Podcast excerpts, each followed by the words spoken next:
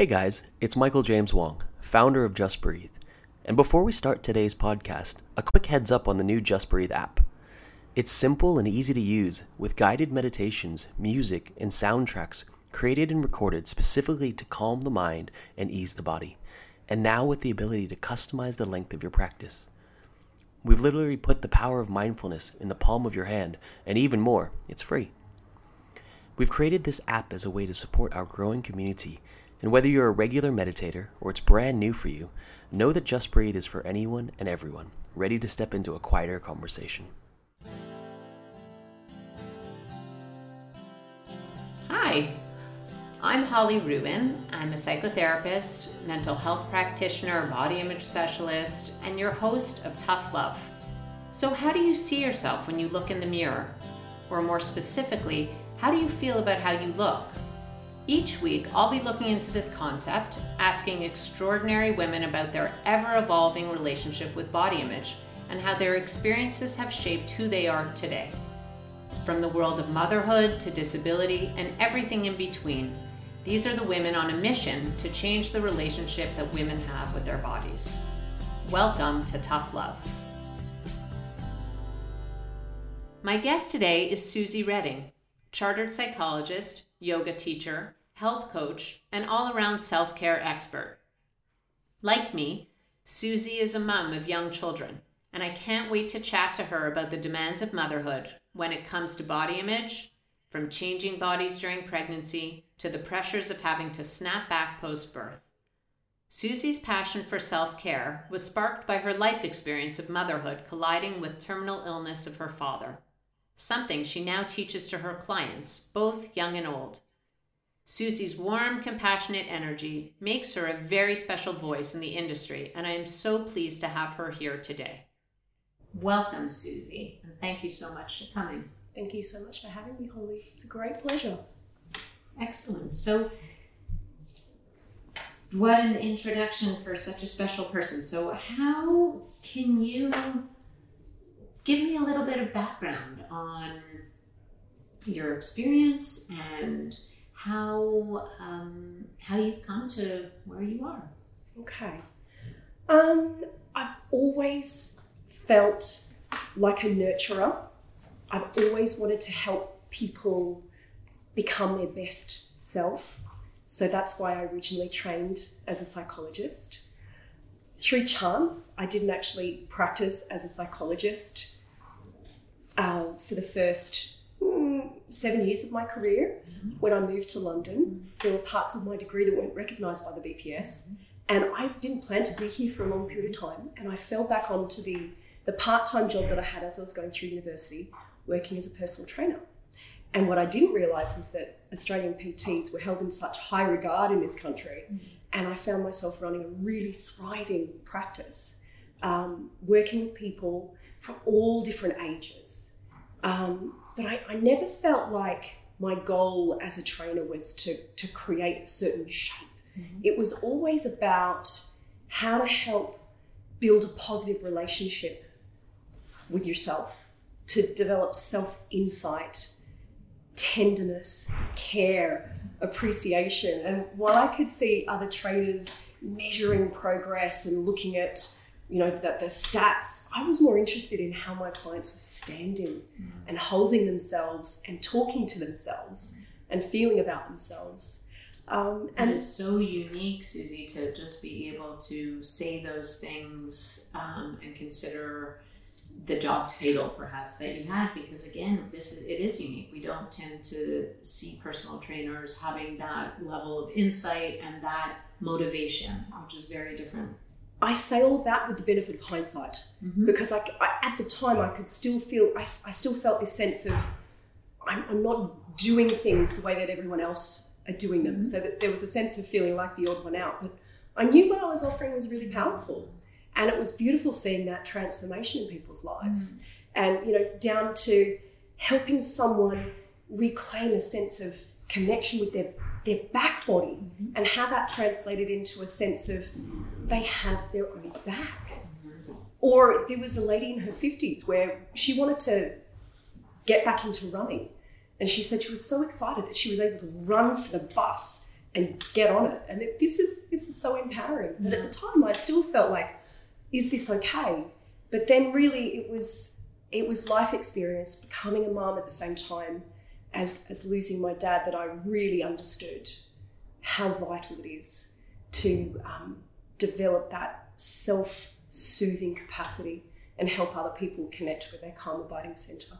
Absolutely. I'm so sorry to hear about that, that that was a challenging piece of, of your journey. Um, and I do definitely want to hear a lot about that. And I'm very interested in the fact that you were coming from a, a profession which is very focused on the physical, right? And very focused on the body, strictly in term, well, physically. Mhm. But what you were doing through that was integrating um, not just the mind, but the emotion and the psychology really behind the underlying elements, right? Which was ultimately self worth and, and self esteem. And by building that from the outside, you were able to, I guess, see how those two elements came together. And Yeah. that's very much, I, I'm, I'm in keeping with you in terms of working from the inside out, which is the work that I do as well as a therapist, right? We're, of course, we're focused on the external because that's um, often what society sees and what they deem as important. But at the end, we know that feeling good about who we are inside um, ultimately will be reflected on the outside. Absolutely. Yeah. I sort of jokingly called it therapy by stealth or treadmill therapy. Mm, And I think people feel super comfortable engaging a personal trainer. hmm There's no stigma about that. Exactly. Whereas if I were to market myself as a psychologist at that time, so many of those people would have said, uh uh I don't need that. But they were getting that anyway. Absolutely. And I love that I could be of service in a way that people didn't feel uncomfortable about, self conscious about.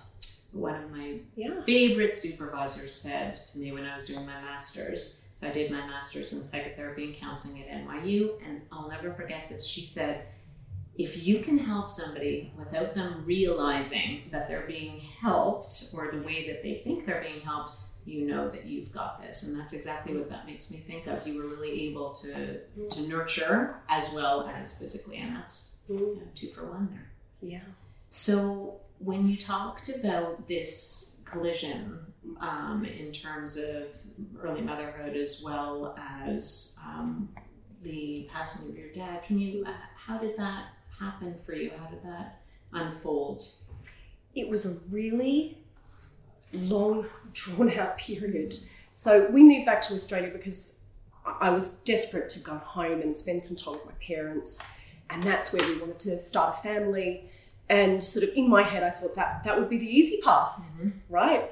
Um, it turned out to be really, really tough. It was really clear from when we first got back that my dad was very unwell. And as, uh, as a doctor himself, Mm. he was really working hard to try and find out what was going wrong. but there were no definitive answers. And even after he had a breathing failure, they still couldn't tell us why. Um, so he had a breathing failure um, on the same date that my daughter was due to be born. And she arrived a week later, and it was a week of saying last goodbyes to dad. He was intubated and sedated, and there was no way of knowing what was going on. So incredibly traumatic, um, and that I think contributed to what I feel was quite a traumatic birth Yes. because I felt energetically spent before going into labour, and you can imagine how I felt afterwards. Yeah. Um, and he survived for 15 months. Wow. So, um, four months in intensive care, and then to a rehab hospital, and then to a high level um, nursing home with trips to hospital in between. So, a very long, drawn out period of stress, and you know, at the same time as learning how to to be a parent, losing a parent effectively, because while Dad did reclaim the ability to breathe, he um, he, he never was was like his old self mm. again. No. And my poor mum was so, he couldn't speak for himself. So my mum had to be his advocate. And Wow. for that first four months that he was in intensive care, my mum, seven days a week, went to be by his side Wow. from nine in the morning till five, the whole, the mm. whole shebang. So I sort of felt like for a time I lost my mum too. Yes. She was incredibly helpful. Yeah. I was living with my mum at the time, so Okay. When she got home, she would hold Charlotte and I would sleep. And I don't know how we would have weathered it without each other. Mm-hmm. A, a really tough time. But from that, I've learned so much. Mm-hmm. And um, it was in working with a postnatal depression counsellor. Yeah. And to be honest with you, I don't know whether it was PND. I don't know whether it was grief or whether it was exhaustion. The way I describe it is just energetic bankruptcy. I literally had nothing in the tank. Yeah. And my GP said to me, okay, well, you can minimize stress or, or consider antidepressants. And I thought, "Do you know what? I, I'm just having a normal human response to a really taxing set of variables. I can't imagine anyone else feeling any differently to how I am right now. And I was coping. I wasn't having a lot of fun. I was getting through my day. So Mhm. I thought, right, let's let's try a different path. And it was that PND counsellor who said to me, what's in your self-care toolkit? Mm. I'm like, that was the first time I actually heard that term. Mhm. self care. It was six years of study to master's level in psychology, and I'd never heard never heard that term. No. But I think, I mean, that was such a I mean, I can turning point. It's huge, huge. Birth and mm, pregnancy and all of that is so taxing as it is, and it's so disorienting Mhm. for new mothers. And this was your first, right? Also, Right. so that whole newness around Mhm. all the body changes and all the physical, emotional, hormonal, all of that together Mm. is what a person not going through your situation feels. I Mm. can't even imagine the additional stress on you and the additional um, just heaviness for you. That that it was. I mean, fact that you coped the way you did was really incredible. The learning came thick and fast Mhm. and deep, and I just feel like that that is the thing that's really accelerated this journey. Mhm. So while it was incredibly tough at the time, there have been some incredible silver linings, And we and I'm so, so much. for that. Yeah, you learn Yeah. so much from those difficult times. We, of course, don't choose to put ourselves in them, right? But when we talk about resilience and you talk about what you can actually Mhm. do and see yourself do, there's a, a lot of empowerment, I'm sure, around that too. Absolutely. And just understanding. So for me, as a psychologist and, Yeah. and a yoga teacher Yeah. and, and a personal trainer, I had a vast array of nourishing tools at my fingertips reach. Mhm. And I still wound up flat on my back. Mm-hmm. And that for me is just, it, it's been so important to highlight that no one is immune. And it doesn't matter what you've got in your arsenal until you've been tested by life. That's, you, you don't understand the real value of self care, the need for self care. And also, in those times of, of crisis, of turmoil, of stress, what often, often happens is the stuff that you normally do to replenish yourself become completely inaccessible. Goes out the window. Totally. Yeah. You just don't have the same time or Mhm. energy or funds mhm. or guilt gets in the way. And, and you need a whole new toolkit. Mhm. This is what we need as new mums a whole new toolkit of things that take zero time, zero energy, that don't cost a penny. Yeah. But in that brain fog, Yeah. in that state of, you know, the fried nervous system where you literally can't think straight, Yeah. I felt like I'd put my finger in a plug, Yeah. like I was just on the fritz. How can you be creative and resourceful to come up with a new toolkit? No, you can't. It needs to be literally given to you on a platter and say, hey, do this. And, Yeah. and I was so lucky that that counsellor said to me, what's, what's in your toolkit? Mhm. So I stopped watching Days of Our Lives and The Bold and the Beautiful. And if, if you're not depressed before you watch those things, you will be after it. And I rolled out my yoga mat.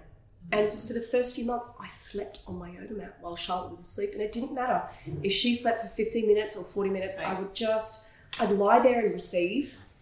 And that's what I needed to do. And then gradually, as energy started to circulate again, then I sort of got on all fours and I did a more fluid practice. And then as I re- sort of reclaimed that sense of vitality, then it was the standing poses. And then it was if mum was at home while Charlotte was asleep, it's like, can I just nip off and take a little walk on the beach? I can give myself permission to do that. And I had the energy to do that. It was like tiny little small steady steps. Mhm.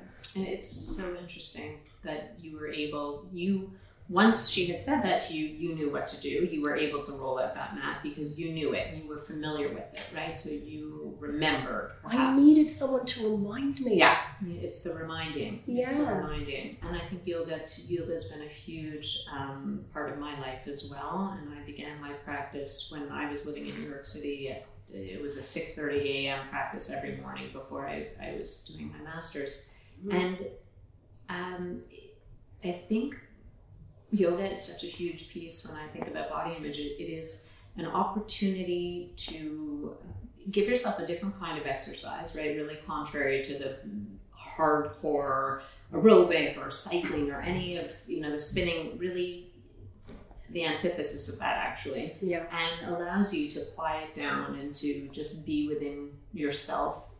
And that in itself requires practice, right? Because Mhm. of the mind chatter and all of that you, Mhm. that you have to go through in order to actually get to a peaceful place on the mat. Mm. But in terms of body image, um, the acceptance around, I mean, personally, my own physical body and what that meant to um, come to terms with physically uh, Mm. who I was. Yoga was incredibly instrumental in doing that for me. Mm. Um, so I, I feel feel really strongly about that as a practice, yoga as a practice, and people learning that early, and the fact that that's become more popularized and it's not reserved for an old, you know, ancient Eastern Yeah.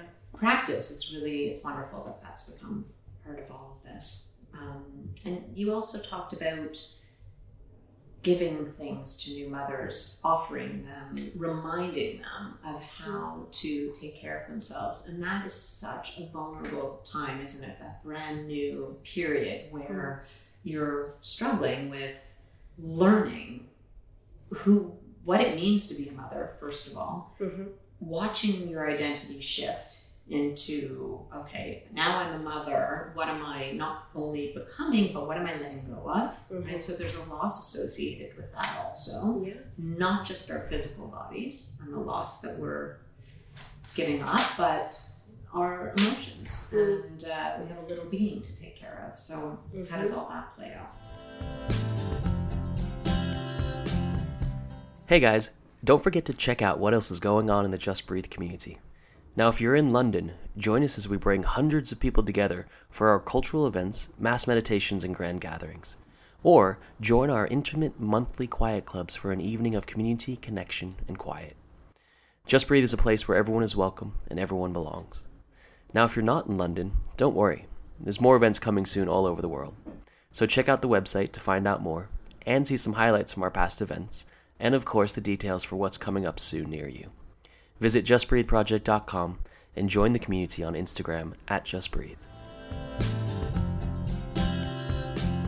Do you remember focusing at all? Was that was your body a place that you were comfortable being in at that time? Can you recall? Oh, I have a distinct memory standing in in the front of a, a mirror in hospital a few days postpartum um, and looking at myself and thinking, my goodness, I, I, I still had the um, the fullness of all of that, you know, the, the fluid retention. My lips felt bigger than normal. I still had this round tummy, and I I felt like I was wearing a nappy. And I'm looking at myself thinking, I just had a baby, but I feel like I'm in the form of a baby. Yeah. This is it was a real moment of wow. I have to mother this little being when I feel like I'm in desperate need of mothering myself because I've just been through the ringer. And and I think that was sort of this this dawning of me of I've got to step up, not only mother my my sweet cherub, I have to mother myself. And I think for me that's that is that's the thing that I feel so passionate about, empowering people to be able to mother themselves mm. And extend that tenderness, tenderness and kindness towards themselves. And it's a very big challenge, It's a huge So- challenge. And it comes down to sort of how we conceptualize a good mother. Mhm. And and I think to a certain degree, we have to subjugate our needs Mhm. as a mum. Like you can't just roll over in bed when they wake up and cry at night and say, not now. Now's not a good time. You, you have to leap into action. Mhm. But for me, I took it far too far along that continuum. I totally, I, I stopped thinking about what I needed as an individual because I wanted to give every cell and fibre of myself to my little girl and I mm-hmm. wanted to be there for my dad and I wanted to be there for my mum and I totally ran myself ra- Yeah, ragged. because who was there for you at that time? Yeah, And Yeah. do you know my husband, my poor husband, he was he was there by my side going through this whole thing with me. But there was this sense of I just, I just wanted to completely negate my needs because I, I just thought that's what it took to be a good mum. Mhm. And one, what I saw was this one poor choice, like, I can't be bothered having dinner. I just want to go to bed. That poor choice then led to another poor choice in the morning. I'm too tired to, to do that movement. I'll have a coffee. It's this downward spiral. Mhm. And it leads to further and further depletion. Yeah. But conversely, one good choice then leads to another, and it doesn't really take much to set the upward spiral. So it's just it's it's reclaiming those sustainable, healthy choices. What I call little micro moments Yeah. of nourishment. They are so doable, Yeah. so doable. I saw one of those right on, Yeah. on your post, which was amazing. Your micro moments. Tell us, tell us what that means. Okay. I, I think a lot of people think of self care as some grand, elaborate act where you've got to make an appointment with yourself or Mhm. take yourself off somewhere special to do something special on your own. Mhm. That's one type of self care and it's really great, Mhm. but who has time for that? Mhm. What we need as mums are just little moments of tenderness, of calm, of soothing that we can dot through our day. And, and it doesn't have to. It doesn't have to be enormous. and It doesn't have to cost money, and it doesn't have to. It's really about taking those opportunities and finding them in Yes. in the regular. Totally. Yes, so that's the way it doesn't take any extra Yeah. time. If you can take a little Yeah. sort of mental scroll through your day and thinking about what are the things that you're already doing Mhm. and how can you imbue those things Mhm. with greater tenderness and care? Mhm. Like the way that you apply your, your moisturizer Yeah. or the clothing that you choose. Maybe it's a garment that you love the feel of or the color or the texture of, or wearing you know, a, a pair of earrings that were given to you by a loved one, so you feel that sense of belonging, connection, and it's a little talisman that carries you through your day. Absolutely. And, Yeah. and what I think about when you're saying that is really what you're addressing is being mindful of what you're doing when you're doing it. And that's a big piece of, of self care. If you're aware of the fact that, ah, you know, I'm going to choose that garment because it's colorful and I remember where I bought it, and then it brings you to a memory, well, that's actually very nourishing, isn't it? So I, I like that idea a lot, Yeah. and I think again, it doesn't have to take too much time, and it doesn't Mm. have to. It's just tuning into it. I think is what you're saying. You're doing them anyways, right? It's the quality that you bring to it. It's the presence that you bring to it. It's it's it's a core set of skills. It's tenderness, compassion, kindness, Mhm. curiosity, awe. All of those things are fantastic mood alchemists. Mhm. And it's just looking for ways that you can infuse your day with those those qualities. I love that. That's great. And I do think, though, that whilst comes very naturally to you, people do need to understand, right? And be educated Yes. around what that means. Yes. Because half the time we're doing things very unconsciously. We're grabbing something quickly, either to eat or to get dressed. There isn't that connection and that mindfulness and that time around being um, intentional around Yeah. a lot of these things. And, and sometimes it's just about slowing down. Mhm. We all know that we don't have the time, right? So how do you do it? How do you make these little micro moments important when we don't have the time? It's it's in the noticing. It's in the Yeah. appreciation, and this is where positive psychology has been so helpful for me. Uh, in that it it's labeling these experiences so that once you give it a label, it becomes more salient, and then you you do it more often and you do it with greater effect. So the skill that I learned through positive psychology is savoring. Now, this is something that we all do. Like, we all enjoy pleasurable moments, but by understanding that that is a skill, then you can think Yeah. about when you can apply it to different situations, and you, it's a mu- it's a muscle that you build. And Absolutely. essentially, really, at the heart of it lies mindfulness. Yeah, absolutely. Mm. And I wonder again, we're having such an interesting conversation, and people might wonder, well, where's that body piece come in? But it's actually so inextricably linked because our physical selves and our emotional selves and our spiritual selves, again, not everybody would say this, but I definitely see that connection and our our internal and our external worlds by bringing them together Mhm. allow us to feel more comfortable in who we are and uh, just be able to walk through the world in a very different way. I wonder, because I see those two so linked and, and you clearly share that view, how would you assess self esteem when talking about that connection between our bodies and our, our souls? it's just inextricably linked, isn't mm-hmm. it? And I think that's what I learned in that decade working as a personal trainer. There is no separation between mental health, physical health, mm-hmm. and in how we view our bodies and how we feel about ourselves. Um, and you've mentioned the healing tonic of yoga. Mm-hmm. You know, that for me was where I felt I could truly come home to my body. And yeah, this is, this is how we learn to extend compassion towards ourselves. Mm-hmm. And I love that it's intrinsically joyful movement and it's it's inhabiting our skin mm-hmm.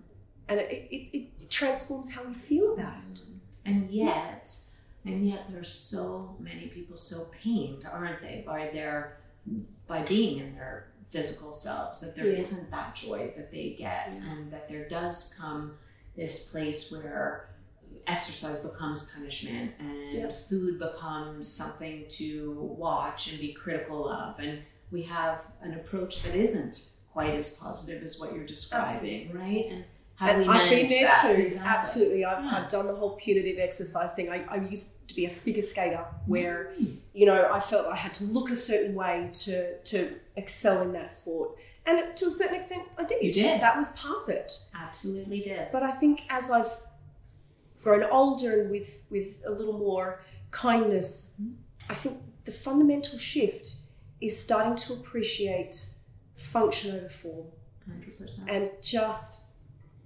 feeling grateful for what my body allows me to do. Mm-hmm.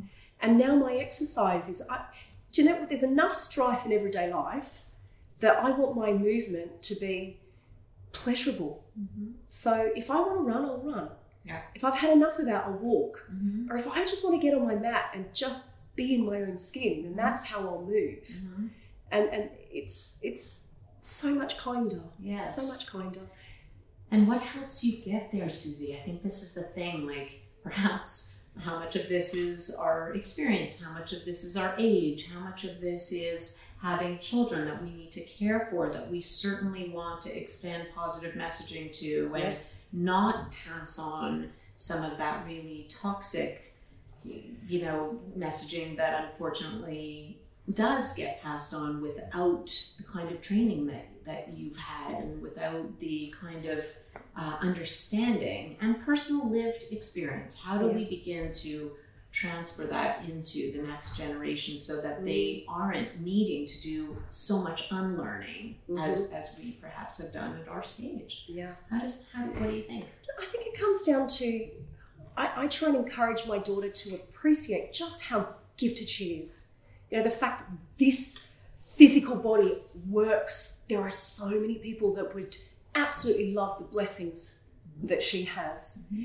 And it's it's I want her to you know, when we talk about healthy eating, I'll say to, to Charlotte, we eat this because that's brain food. Mm-hmm. That's energy food. That's going to help you focus. And and Teddy too. You know, this is the stuff that's going to help you run fast. Mm-hmm. If you want to grow tall as as, as that, that little boy, you need to eat this. And they really appreciate mm.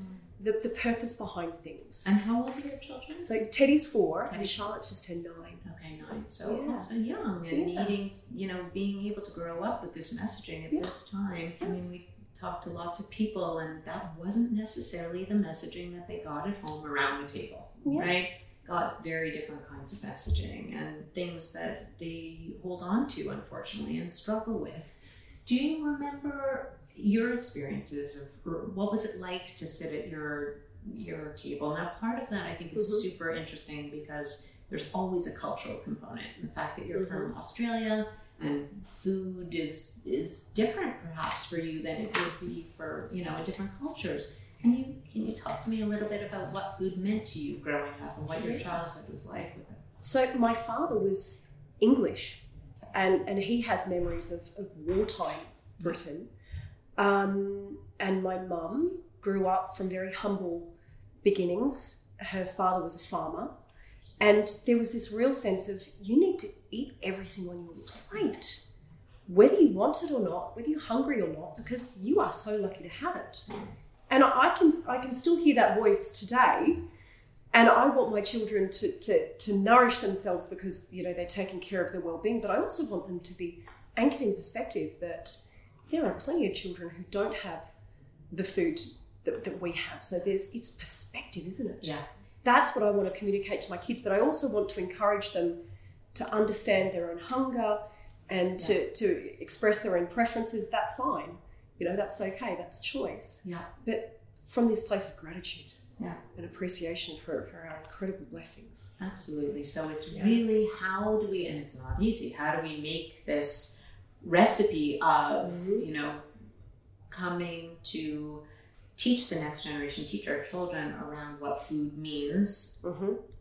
And counterbalancing societal negative messaging sometimes that we get Mm-hmm. and incorporating our own childhoods and, and Mm. what food meant to us and sometimes behaving very differently right reacting and saying Yeah. actually i didn't like what i was told or Mhm. i that made me respond to food in you know this way versus that way and i Yeah. think it's just to be more concrete about it I, we think about because that story is very um, familiar in terms of a generation that said you must finish everything on your plate. It's really Yeah. important to do that.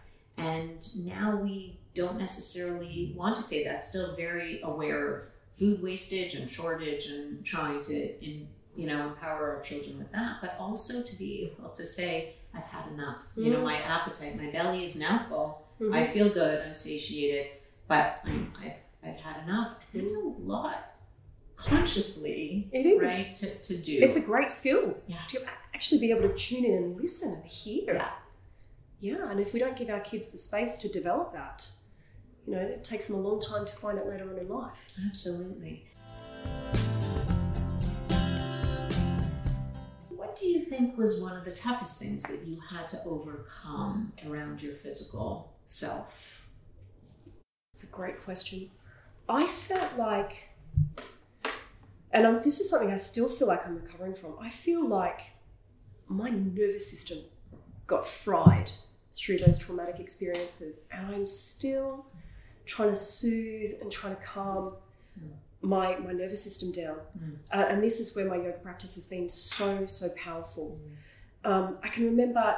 I think it was probably my experience of grief I felt like I couldn't take a deep breath.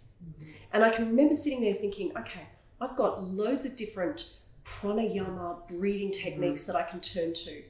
But actually, sitting and trying to breathe better made me feel more aware of that Mm. shortening and that that uh, that feeling Stress. of being wired, stress, Mhm. yeah. But it was moving with my breath Mm. that I found so, so powerful.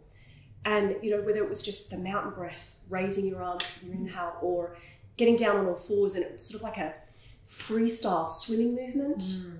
Ah, such a tonic, and I still do that Mm. to this day. But um, So movement's really important to you, right? is- movement for its mood boosting Yeah. properties, but also for its essentially it's it's a moving meditation. So it's how I anchor myself in the now, and it's also how I open up my body to receive more complete breath. Mm-hmm. And the mantra there is when I breathe better, I feel better. Yeah. But for me, it's it's I can remember in those early days a sense of I want to bounce back like every mom does. Um, but that has totally dropped away now. Mm-hmm. It's totally dropped away now. What I love is that my little boy will come to me, he'll climb on my lap, and he grabs my soft tummy, and it's the thing that calms and soothes him. He, he, he nuzzles in, and I love that that can be his safe place. And what that's taught me is that this can be my safe place. And really, the whole message that I want to be able to communicate to my kids and ultimately my clients is that I am my own safe place. Mm. And there are practices that, you know, get us to inhabit our bodies that really help us embody that because it's an embodied experience of that, isn't it? That's And so one of those practices is to rub your hands together to feel the warmth of your hands. Place your hands across your heart and repeat the words, I feel my breath come home. Mm. That's lovely. And it's it's such a powerful thing. Mm-hmm. But it's it's an embodied Mhm. experience, isn't it? This is not some mental abstraction. This is it's a felt sense That's it. And I, being at home, being safe, Being being your own safe place. Yeah, and I think that's so important when we think about all the disciplines out there that we can grab for, right? And the fact that one one thing does not fit all. A one discipline does not work for every person, but also one discipline might not work for us at different times. So they're having that toolkit and being able to use yoga when you need something or being able to use your self dialogue or whatever it is that you do to calm you and satisfy you and to breathe. I think the the physical and the movement piece is very big as well for me. And I used to, I was very, very active growing up, and it was really important to me. I didn't realize how much I needed it. But when I think now about why I needed it, a lot of that was a mental release. It was about mm-hmm. being able to be physically active in order for my mind to calm. And that was a really important time when I actually was very much able to to connect the two and say, it's not just physical for physical. Yes, it's having an effect physically and it's keeping me well and healthy, but my mind needs that release because I have a very busy mind. And back to understanding how to best help yourself, right? Mm-hmm. And what to be able to pull when you need. Being both of us in psychology, that comes from awareness, right? It mm-hmm. comes from learning who you are mm-hmm. and what you need when. Mm-hmm. And that comes from time and age and experience and having negative experiences that we learn from and building up that resilience. And also being lucky enough to be able to, to be aware of it and conscious of it and then teach other people. So yeah. I'm with you in that serving of letting other people, you know, into my little secret, if you will, on a lot of levels, and how to best help them find their own. So I think that's hugely related and kind of goes back to what you were saying before in terms of helping people without realizing that you're helping them. You know, you did yeah. that through your physical change, but they clearly changed emotionally as well, I think. Yeah, absolutely.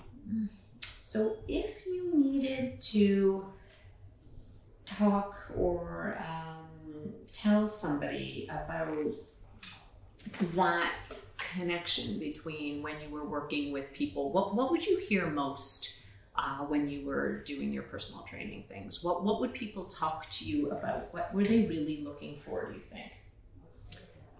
I think people were looking for a sense of comfort, a sense of self insight, self knowledge, and, and sitting with that with comfort and owning it. Yeah? I think people are also looking for a sense of zest mm. and purpose and meaning. Um, and, and for a way of just reclaiming a sense of it's okay to nourish me mm. and taking a little time for that mm. and seeing how so many different other facets of life would blossom as a result of that investment of time in their in their well-being and that's amazing that you were they were able to share that with you i think part part of what I struggled a little bit with the fitness industry or the wellness industry is this idea that actually we don't get to go that deep. We don't get to really understand because we're there for one reason and one reason only, which is to get physically fit because often, not always, but because the, the end goal is I want to tighten up my thighs, I want to lose, you know, two stone, I want to there, there's a real goal in mind. That's where we'd start. Right. You know, the, yeah. the initial um, meeting, it mm-hmm. was always, yeah, this is what I want to see. These are the changes I want to see. But, you know, I, I, would work with some of these people two or three times a week. And mm-hmm. for some people, I would see them over a period of years. Yeah. And the way that I worked changed over that time. So mm-hmm. I did my yoga teacher training qualifications and I, because I was working one on one, I did a lot of one on one yoga. Mm-hmm. And that for me was like, wow, this is body centered psychotherapy. Yeah. And, and we could, at the beginning of every session, and we were like, so where are you at? What's happened in your day? What's about to come in the rest of your week? How can we use this time to support you in what you're experiencing now mm-hmm. or to prepare you for what you've got lying ahead of you? And that mm-hmm. was just I, I, I think I learned more from that, mm. you know, working one on one with people for, for yeah. years on end than I, than I did from my six years at uni. Exactly, exactly, because you really have them one on one, captured time, time to discuss and time to talk and you get to know somebody over that amount of time and perhaps less threatening for than sitting you know like Yeah. this right this is not Yeah. easy to do sit in a chair and unload and unpack where you know you're supposed to so Mm. it's, it's wonderful that you were able to get through that way I think movement gets kind of get Yeah. out of our get out of our way, yeah don't we? Yeah. I, I'm a big walker and I love to walk. And when I think about all the talking that happened um, growing up on big walks, or um, and sometimes I'll do that with my clients, I can see if somebody comes in and they're sitting and they're jittery, or you know, I'll, I'll often start with a physical piece, which uh, cross your legs, let's sit down, let's do some breathing. And sometimes it's let's walk out the door Yeah. and go to the park because this is not going to be effective sitting and talking. You're going to be able to talk a lot more if we're moving. Um, so again, I, I completely relate to that. Um, I have an interesting, fun question for you. I hope you'll find it fun. Is there a word that people would use to describe you that you wish they wouldn't necessarily use? Oh, absolutely, guru. I hate that word. Mm-hmm. People call me a self care guru. Like everything I have learned, I've learned the hard way by making fantastic mistakes over and over again, mm. right? And the image, I can't remember who shared this image with me. It's not mine. I can't own it. But the image is I am not standing at the top of the mountain pulling you up. Hmm. I am climbing my mountain. With- You're climbing your mountain, and we're in the climb together. Hmm. And we are just sharing the journey. Hmm. And the fact is, I can, I can share with you all of my hard-earned insight because I'm just walking by your side. That's so humble and so lovely and nice. It's the truth. Yeah. It's the truth. Yeah. I'm just a normal, fallible human being, and um, I'm just lucky that I've, you know, I've had, I've had such a secure childhood. I've I've been blessed with stability, and I've been blessed with the opportunity to get a great education, and and I've learned a lot. Mhm. And uh, you know, these these are these are blessings. I love So- I love how you talk about you know having made fabulous mistakes. Is that it? was that the word Amazing that you mistakes. Yes. it's so interesting to put those two words together because we're taught, especially as as women, especially as young girls, um, again in high pressured environments where where school and education was. I'm not sure if it was how you felt about that in Australia, but certainly here in London and watching kids go through schooling system, there's a lot of pressure on them, lots of external pressure.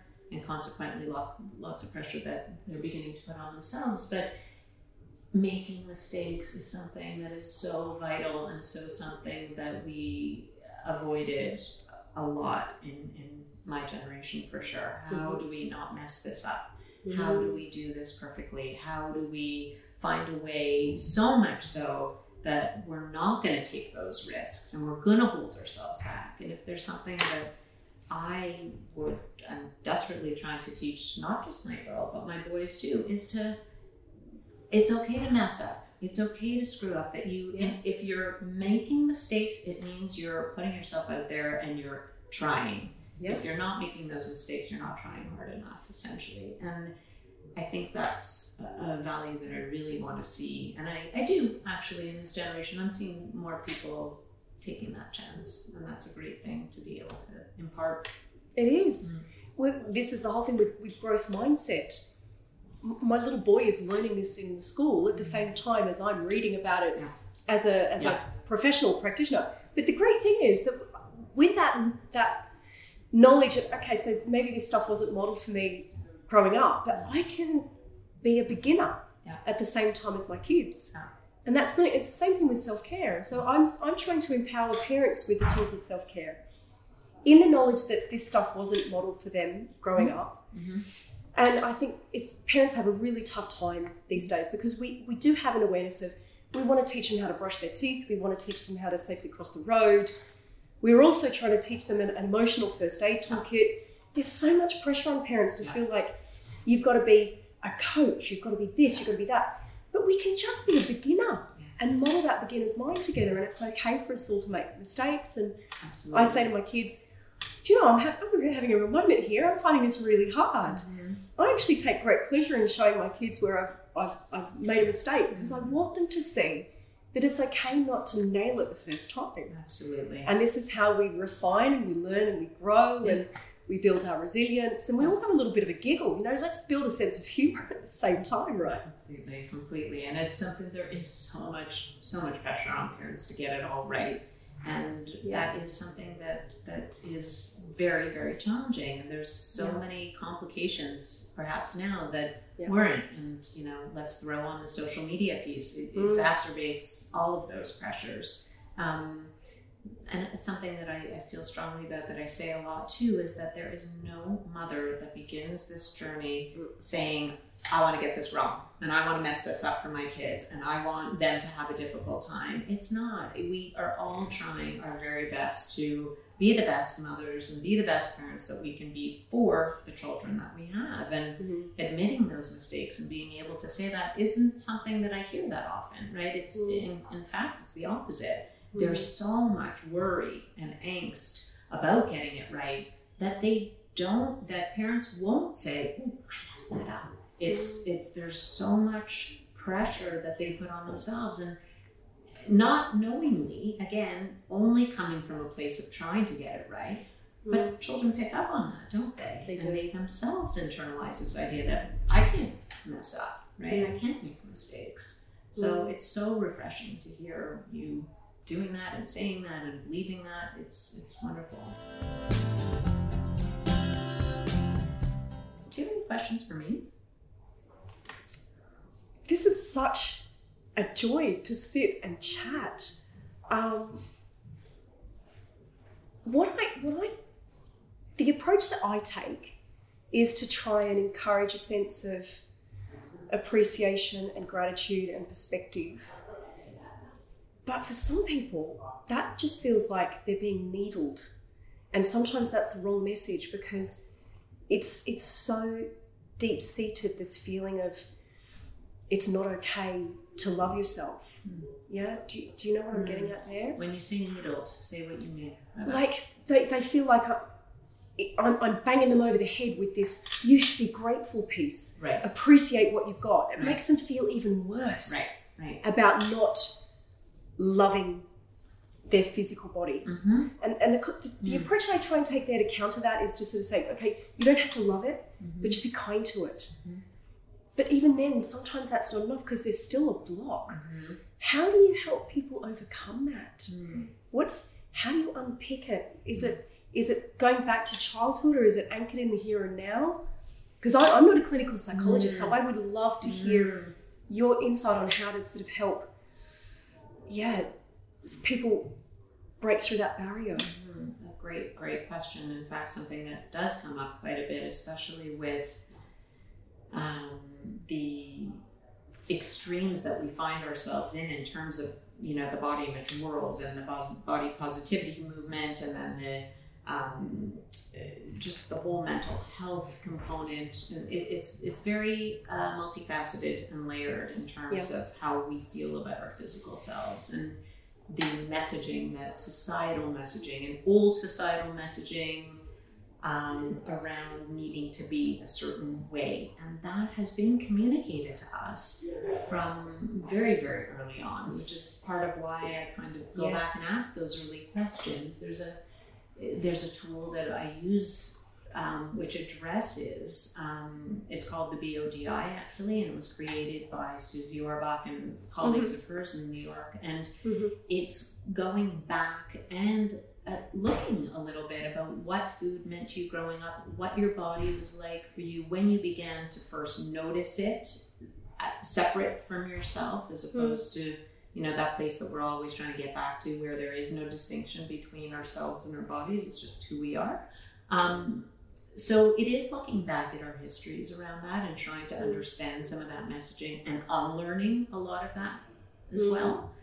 But this idea that our bodies can be we can begin to look at them in a little bit of a more neutral way to counterbalance that body positivity idea and see It can be too much, can't it? it, it's too much, and as you say, it becomes a pressure that Yeah. oh, okay, so that I have to love what I look like all Yes. the time.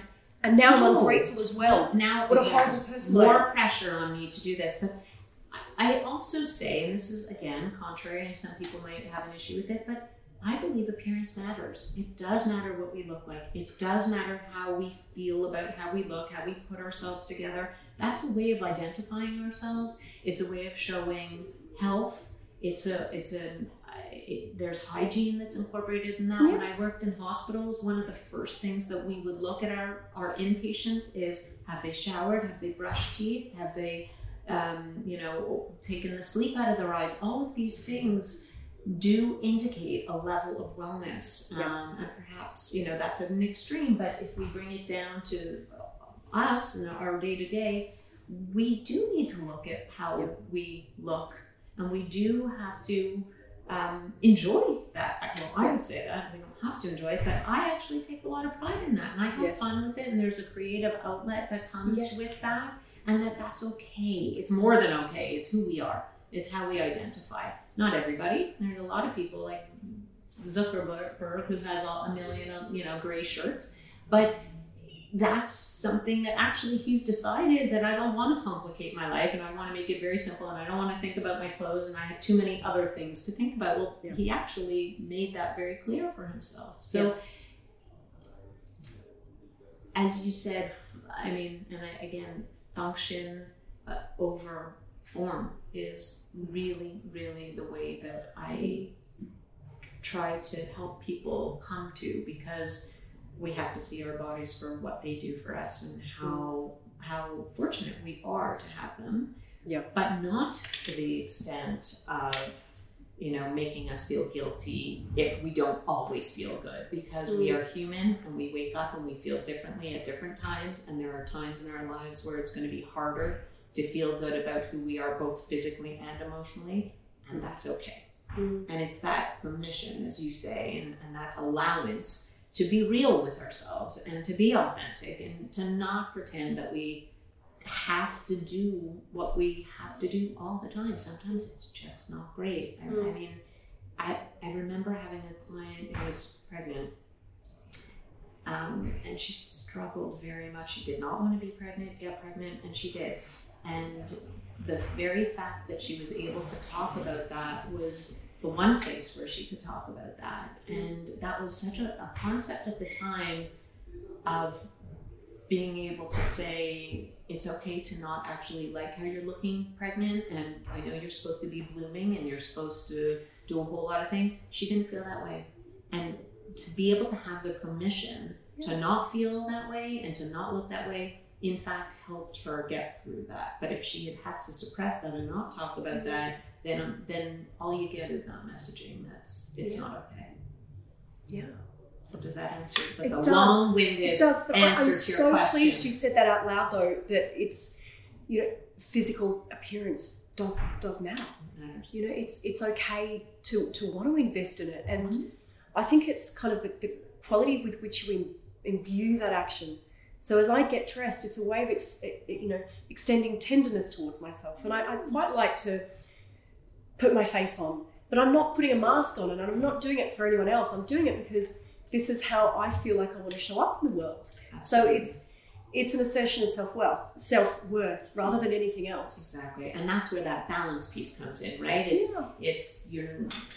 Are we taking four hours to put ourselves together because yes. we're afraid to not go out looking a certain way, or is this a, a balanced approach? The balance for each of us individually yeah. for us taking care of ourselves and, and putting some makeup on. I'm not, you know, it's not about not being able to or not being true to yourself if it's part of your routine and yeah. your self care and self nourishment. Self nourishment. Yeah. It's all it's all okay, really. It's mm-hmm. it's when we get into those extreme places where we have to sort of pull them back into the middle to say, you know what, maybe we're mm-hmm. going off too much on one on mm-hmm. one direction. Let's let's pull the balance back in and it's not necessarily interesting or sexy or you know fun to talk about the moderation of it all but i think that mm. we have to uh, we've got to aim for that mm.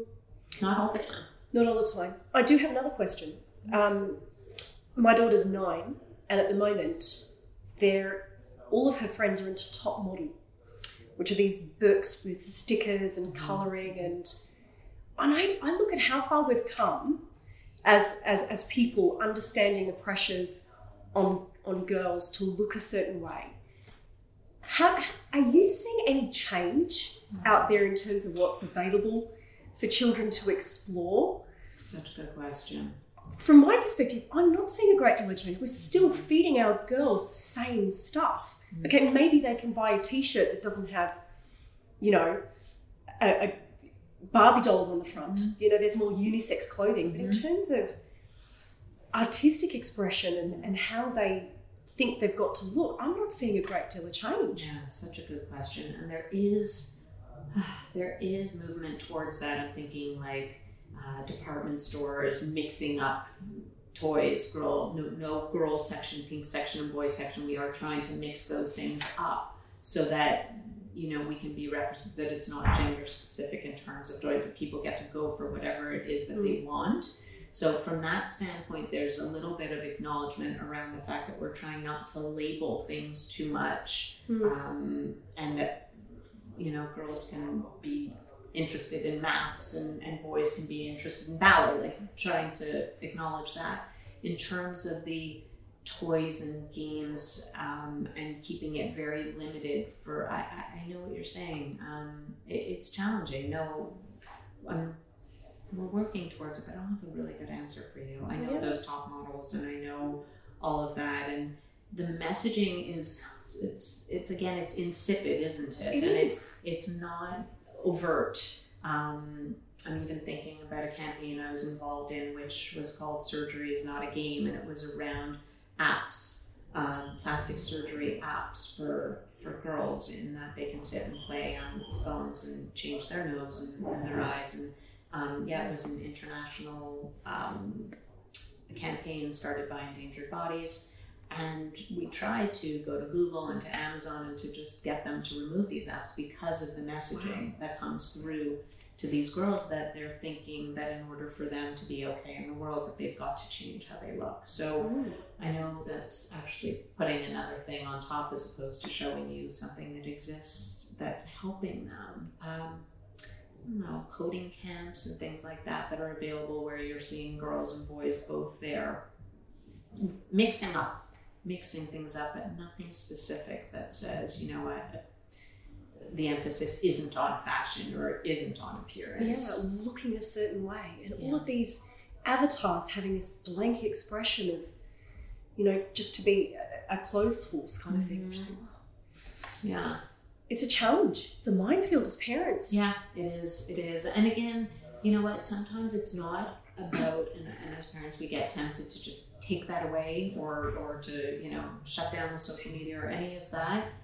But it's more important to be able to have the conversations around it. So if you can sit there with top model and you can say, "What do you think of this girl? What is she thinking right now? Yeah. Look at her face. Yes. Does it show Why aren't none of anything?" them smiling? Yeah, why are they- smile. Right. So Yeah. if you can evoke some of those conversations, at least that way, you know, your daughter and her friends can begin begin to have conversations or or even just challenge a little bit of, Yeah. of what it is that they're doing in their play. Yeah. Right?